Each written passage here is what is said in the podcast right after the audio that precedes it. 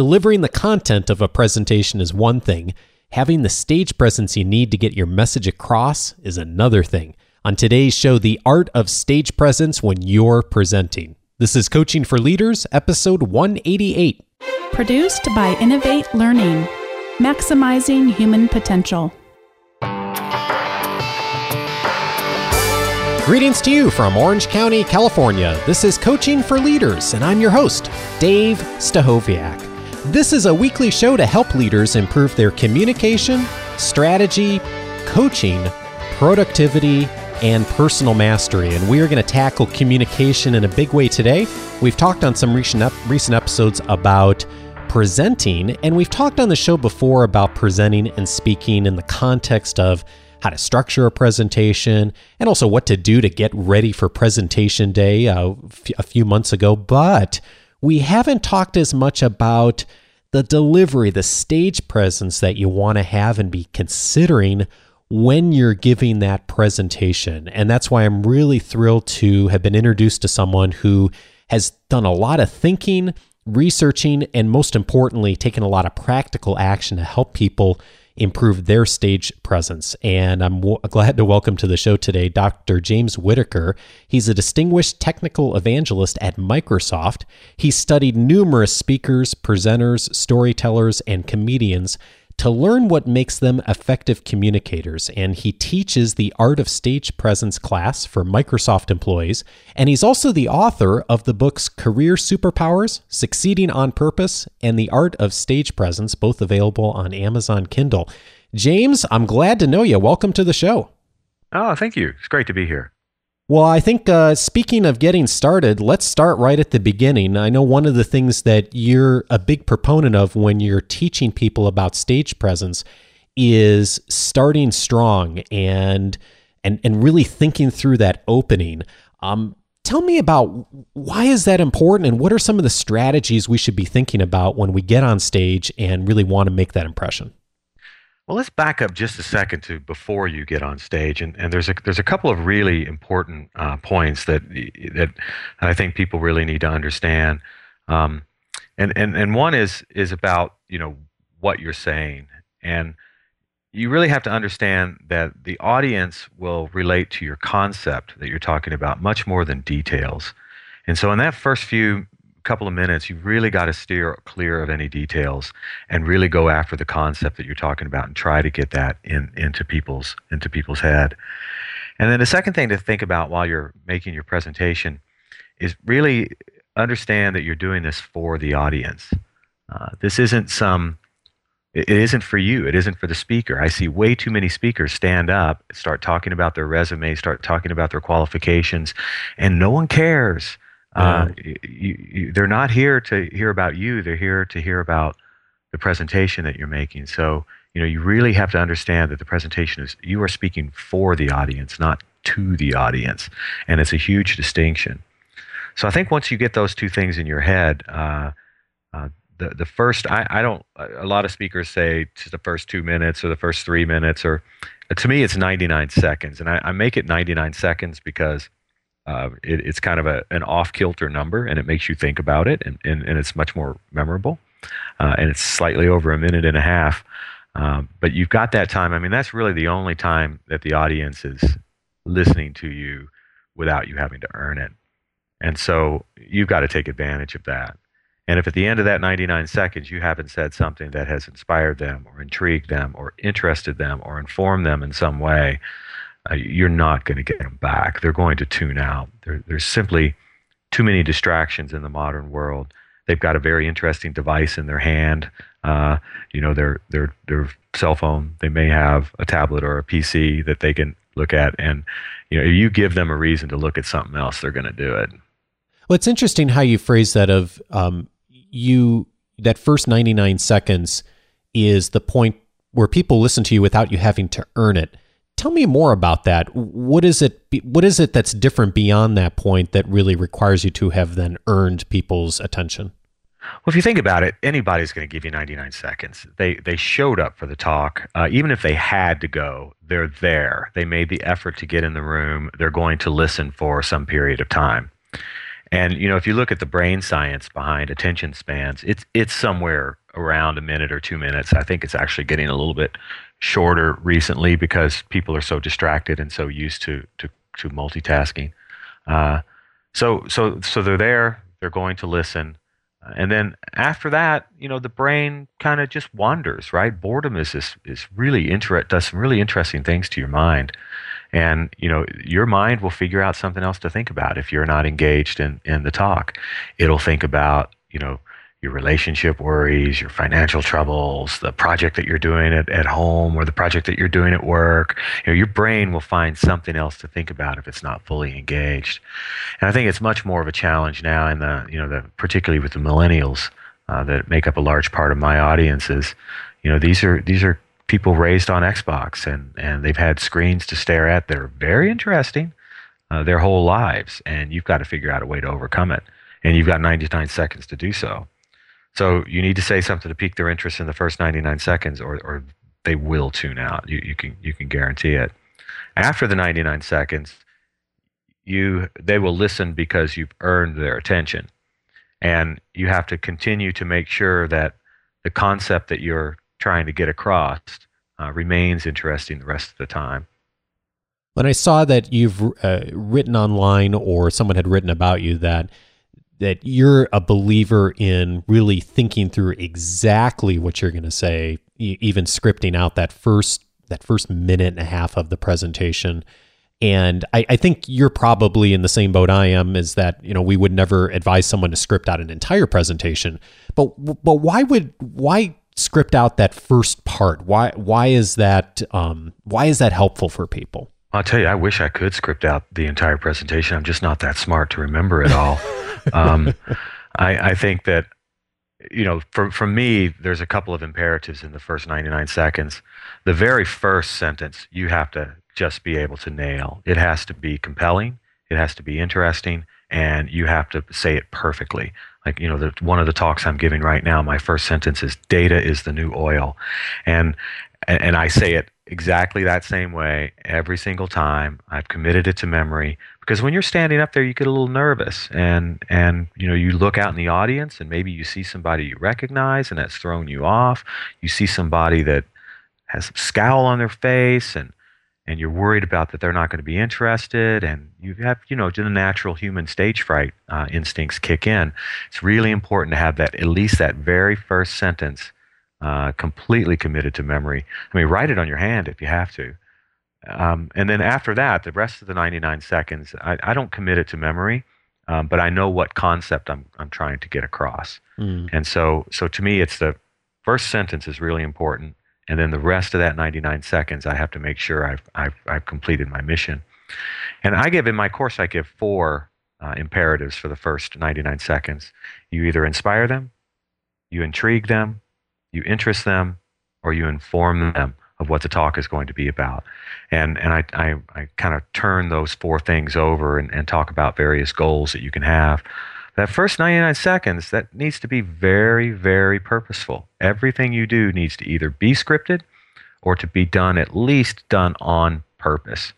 So there's no compromise for me on the very first sentence out of your mouth. And then the, the next 99 seconds has to be um, uh, very planned. I, I, generally tell people to spend as much time on the first 99 seconds as you do on the, preparing the rest of the presentation. It's that important because you don't get a second chance for those 99 seconds. You don't get their attention back if you haven't earned it. It's almost the reason that so many people online spend so much time thinking of a headline for an article or a subject line for an email because yeah i don't like that headlines nonsense uh, not at all. I, I, mean i read headlines all the time and the headlines are never any good. I think in terms of tweets uh, what's the most tweetable thing about your presentation? Oh interesting. There's your first line. You but, got 140 characters come up with something tweetable. Uh, to me newspaper headlines are uh, oh come on. Why, why, not dig up a corpse of, uh, of, some newscaster and, and have them uh, tell us how to do this? Uh, let's think in more modern terms.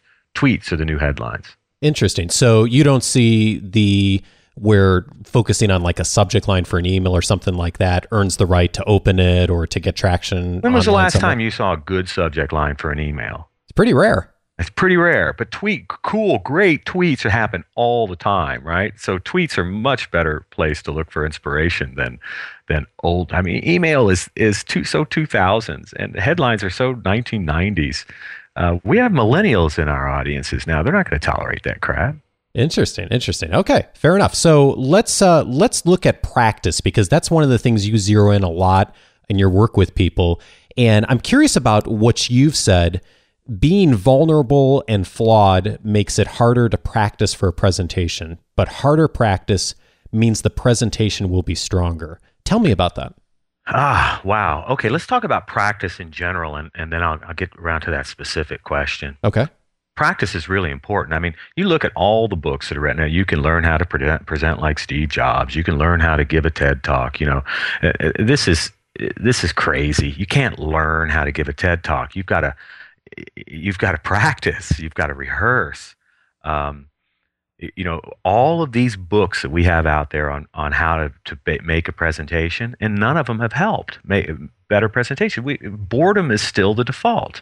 You know, people are being bored to tears right now as we're recording this. And when people are listening to this next week and the week after and, and, and next year, there's going to be still millions of people in conferences rooms being bored to death. It's not about the presentation.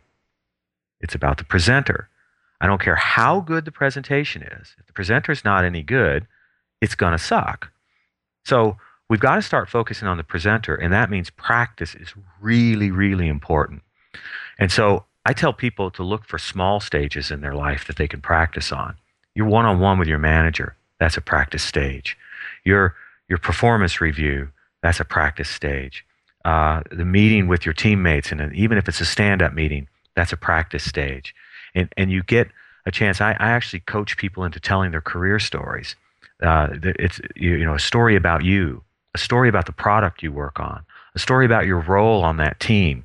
All of those are, are I call them small stages, chances for you to practice your craft of presenting. And if you can perfect that, uh, then you know not only is it going to improve your career, it's going to make you a better speaker. You know, rock bands um, are constantly rehearsing, but they have their set list that they're ready to perform at any any given time, and and their their their set list is always ready to perform, and yet they're constantly rehearsing it as well. And that's kind of how I, I view presentations. If somebody asks me, What do you do? I have an answer ready for them. If somebody asks me, What product do you work on? I have a story ready for them. And it's concise and it's impactful. It's got a strong start, does all, all the things that a longer story has. But those are the practice opportunities, and people need to to understand that. And and so when it comes to you know stressing yourself, a performance review is a very stressful time. And if you ready yourself for that performance review, you come up with your story about here's what I've done, and you craft it well. When you're delivering that, you're practicing presenting. You're getting you're using that small stage to get ready for uh, the bigger stages of TED and, and all of those things. So throw all those books away. You're not going to learn how to present from a book. You're going to learn how to present by presenting and taking advantage of all the small stages in your life uh, to, to rehearse and practice your, your skill on. And then I take it a step further, so now getting a little closer to your question. I take it a step further and add a lot of stress to my practice. I force myself to, to do things that take me out of my comfort zone.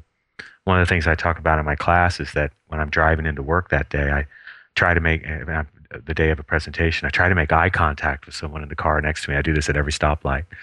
Look over, make eye contact, and as soon as that eye contact starts made, I actually start delivering my pitch. Of course, they can't hear me, and they look at me like I'm freaking nuts, right? Right. Which right. adds stress to me, and so I get a chance to deliver my lines under pressure, and uh, and it's actually quite fun.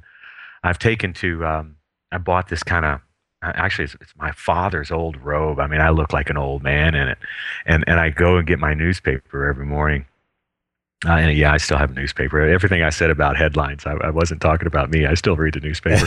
okay, uh, I see where it's and, going. And I, I, dress real funny, right? I, dress, I put these old man clothes on just so I look ridiculous, uh, and and I walk out and and you know, once or twice a week, I'll see someone walking their dog, and I get a chance to just say, "Hey, how you doing?" and talk to them under pressure, right? Because mm-hmm. I don't want to be seen in my father's robes out by by neighbors, uh, but it puts me under pressure and it gets me get it's a it's a way of practicing your performance, any performance, while under pressure.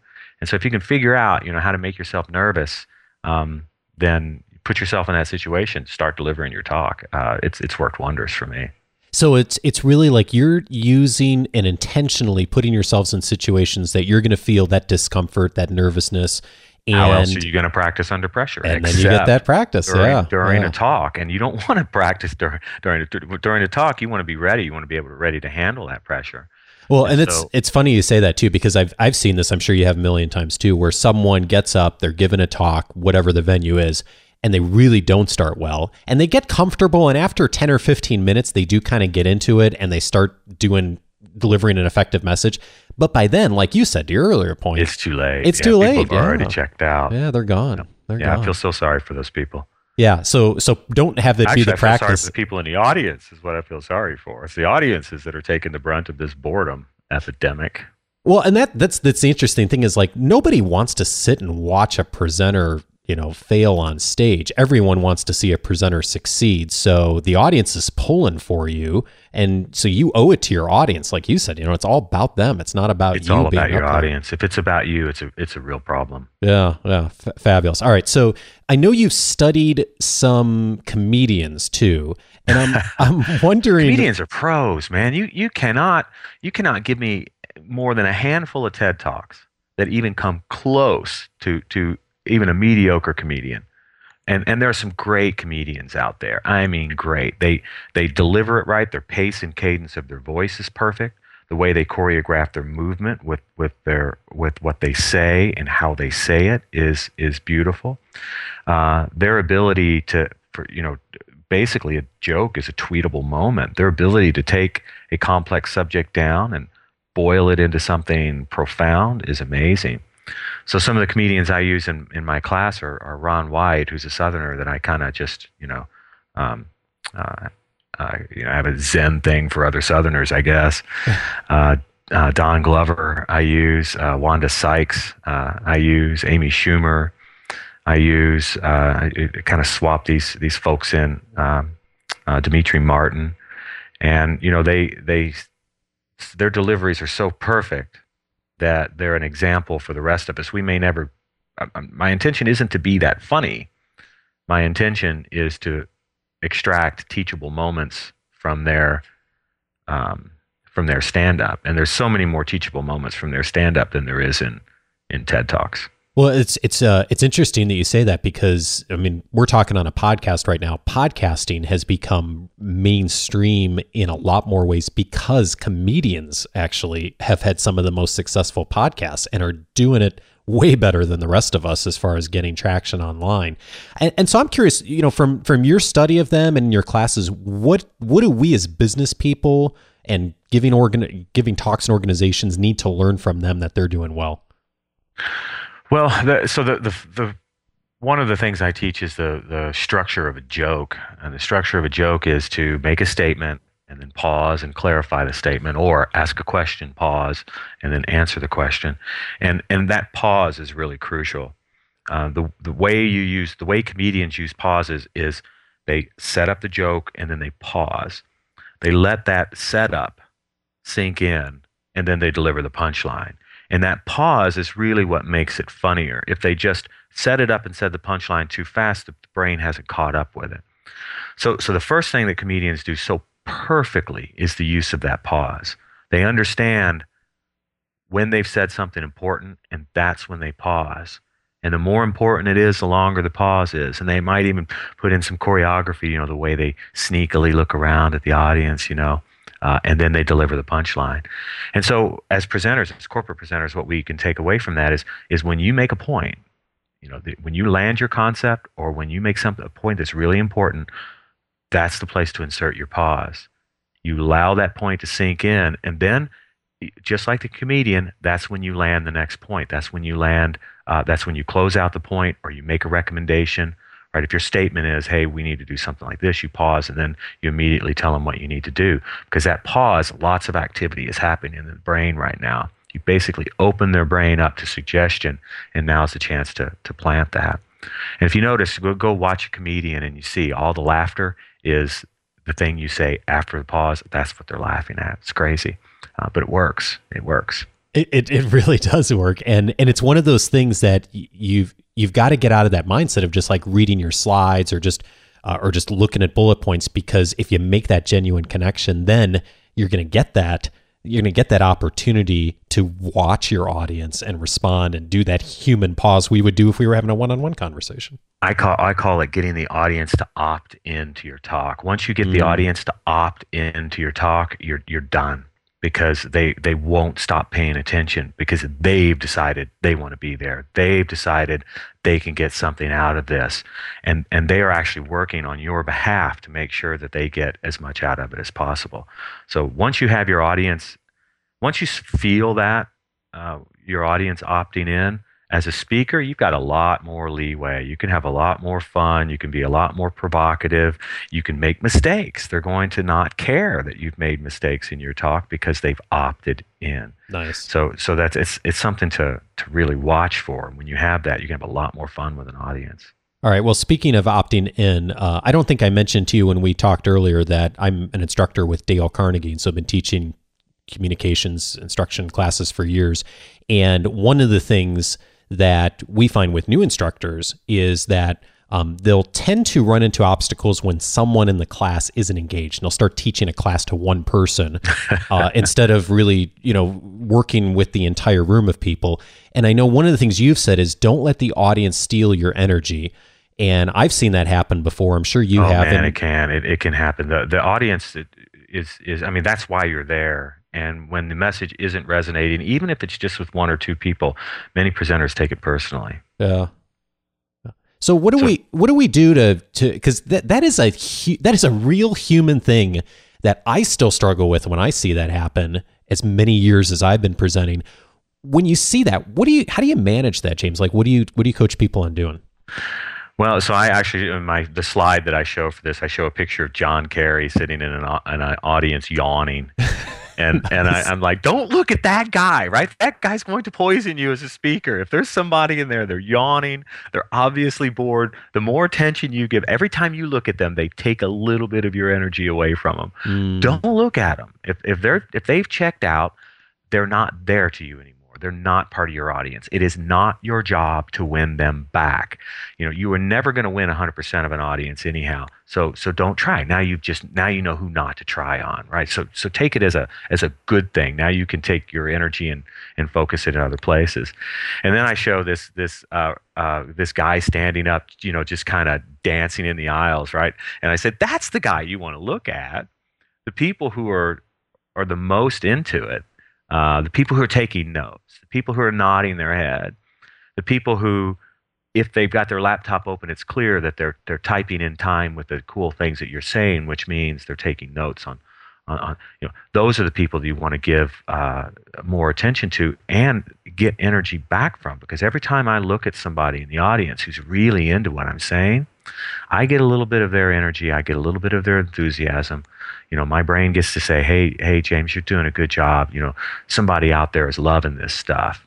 And and so you you really can you can draw energy uh, from from an audience and and and I, I do it all the time. I mean, I my best presentations are always when I have an energetic audience, and my worst presentations are when it, it's just a complete disconnect. And, and and I still have those, even though you know I'm, I'm a pro at this stuff now.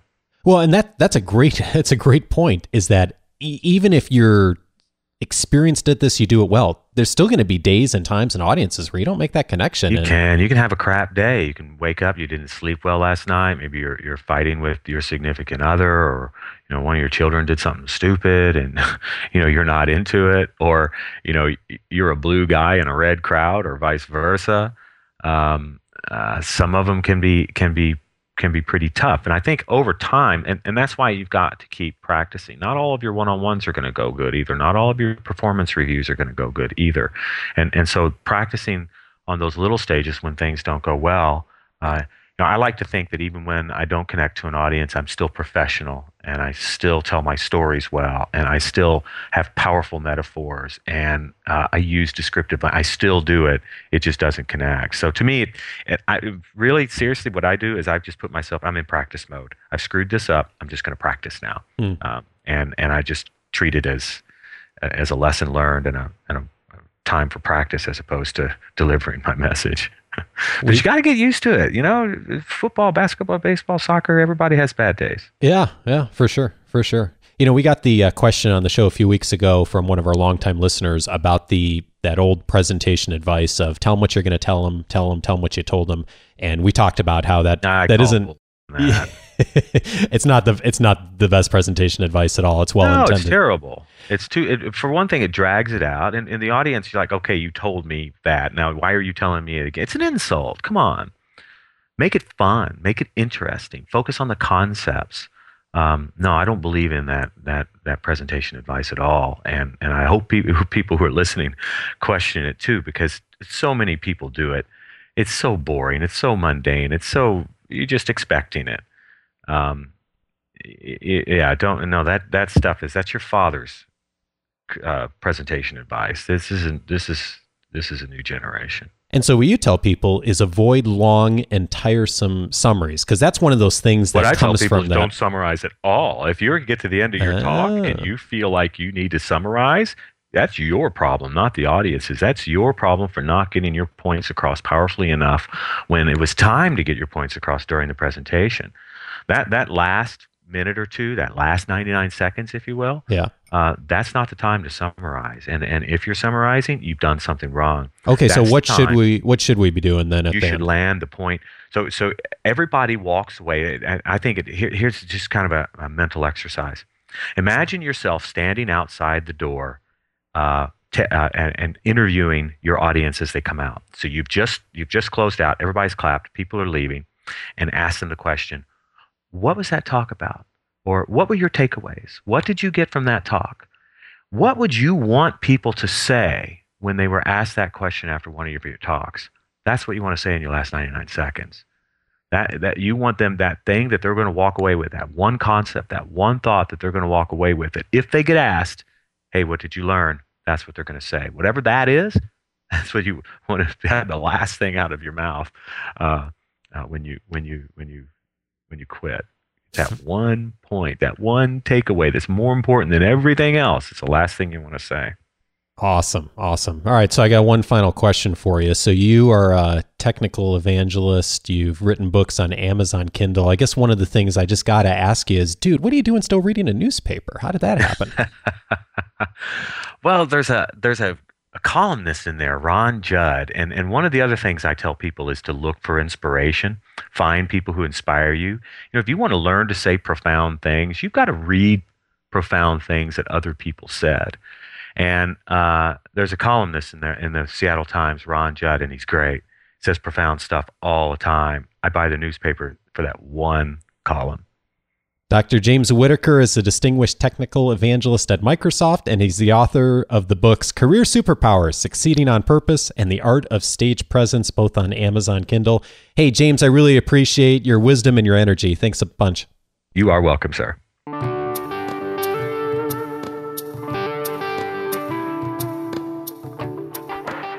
Big thanks to James for sharing his perspective and wisdom with us. I hope that you'll join the conversation too. If you have additional thoughts you'd like to add in, go to coachingforleaders.com slash 188. That's where you can find the notes and join the conversation at the bottom of that page. And speaking of joining the conversation, I hope that you will join for our Q&A show on the first Monday of every month when Bonnie and I get together and field questions and if you have a question you'd like us to tackle in an upcoming q&a show send it in to us at coachingforleaders.com slash feedback. And the next episode is going to be episode 191 and the topic is going to be on books. So lots of places you can go with that books that you're looking for recommendations on particular topic areas how to utilize books for your learning how to manage your reading how to find time to read how to catalog how to take notes you name it. Uh, even if it doesn't relate to books, send in your question. We will definitely consider it for the show. Again, coachingforleaders.com slash feedback. And speaking of books and a lot of other resources, the resources page is now up on the Coaching for Leaders website. So if you're looking for resources around a particular topic, that might be software related services, books. Uh, people who've been on the show before have recommended resources. I am starting to catalog all those and the list is growing weekly. So go to coachingforleaders.com slash resources if that's helpful to you, or you can just click on resources when you're on the Coaching for Leaders website. And speaking of which, the link to that will be at the bottom of the weekly leadership guides that go out on Wednesdays. So check that out. And I hope you will join the weekly leadership guide if you're not already getting it. The guide is coming to your inbox every Wednesday, and it also always has my thoughts and recommendations on articles, podcasts, videos, books, other resources that will support your development between shows. I usually focus on one topic area per week and uh, really look for the best resources or thinking out there on the web that will be helpful to you. And it also includes a brief overview and a link to the full weekly show notes. So this week, James. Uh, James's information will be up there along with the links to his books. So if you tend to listen on the road like I do, this is a good way for you to follow up on the links and resources that we mention in every show. And when you join the weekly leadership guide, you'll get access right away to my reader's guide listing the 10 leadership books that will help you get better results from others and brief summaries from me on the value of each book. An 11 page reader's guide comes with that, as well as a nine minute video.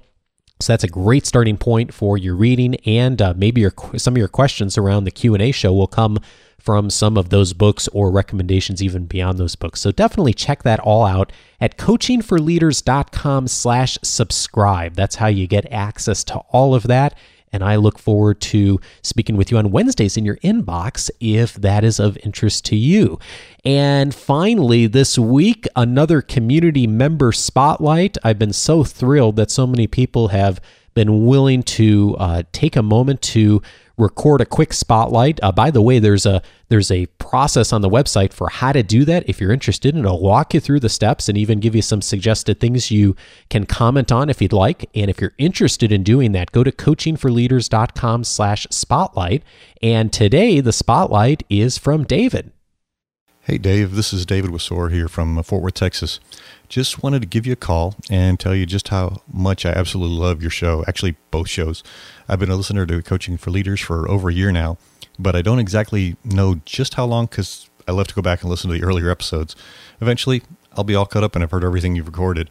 Eventually, I found the show in the iTunes library, just doing a search for podcasts relating to leadership. Lo and behold, yours was at the top of the list, so I listened once and I've been hooked ever since. You know, I listen to over 25 different podcasts each week. I've got them broken down into basically three categories on my on my phone on the the app I listen to them. Uh, the first one is shorties. Those are podcasts that are 10 minutes or less. My favorites, which are my must listen to shows each week. Um, and then there's everything else. Needless to say, both of your shows are the first ones listed in both the first two categories. I also wanted you to know that while every podcast you create is inspirational, insightful, plenty of actionable items that I can use immediately, I always look over my shoulder when I hear the ones you produce with Bonnie. It's like you're watching me or something. Uh, you're speaking something that has happened to me, you know, in my life that week. As a result of your podcast, uh, you had mentioned the Toastmaster International Organization on one of the earlier episodes that I listened to. And uh, while I've never been shy about speaking to a group of people before, uh, due to changes in my job the last couple of years, I have fallen out of practice. I searched them out online, found a club that meets weekly at lunch about a block away from the office, got involved, and I'll be f- finishing my first major achievement there in the next couple of weeks. If I could remember one thing to your listeners, if I could recommend one thing to your listeners, it would not just be to listen about leadership, but to get out there and do it. With Toastmasters clubs all over the world, there's bound to be one near everybody that they can connect with and actually practice their leadership skills in a safe environment. It stinks when we fail, but if we fail friends who won't fire us but will reach down, pick us up, brush us off, and let us try again, it's not that bad. You know what they say practice makes perfect, and the more we can practice, the better we're going to be. Well, Dave, thanks again for everything. Keep up the great work. Love the show. Well, David, thank you so much for the kind words, and I am so honored that you would include us on the top of your category list for both of those uh, sections on your app. Thank you so much, David. And the other show David's referring to, of course, is the Carnegie Coach Show that I host for the Dale Carnegie Organization. You can find that at carnegiecoach.com. That's on Tuesday, Wednesday, Thursday, Friday, and it's a much shorter show, so you can check that out if you're interested. And I would also second David's recommendation on Toastmasters, a great organization. If you're an individual and want to get better at speaking and your confidence in speaking, Toastmasters is a great way to do it. I was a Toastmaster for five years, and it really helped me in so many wonderful ways. And the Dale Carnegie organization, of course, is great if you're an organization wanting to develop people in their communication skills. So check it out at carnegiecoach.com. Thanks and have a great week, everyone. Take care.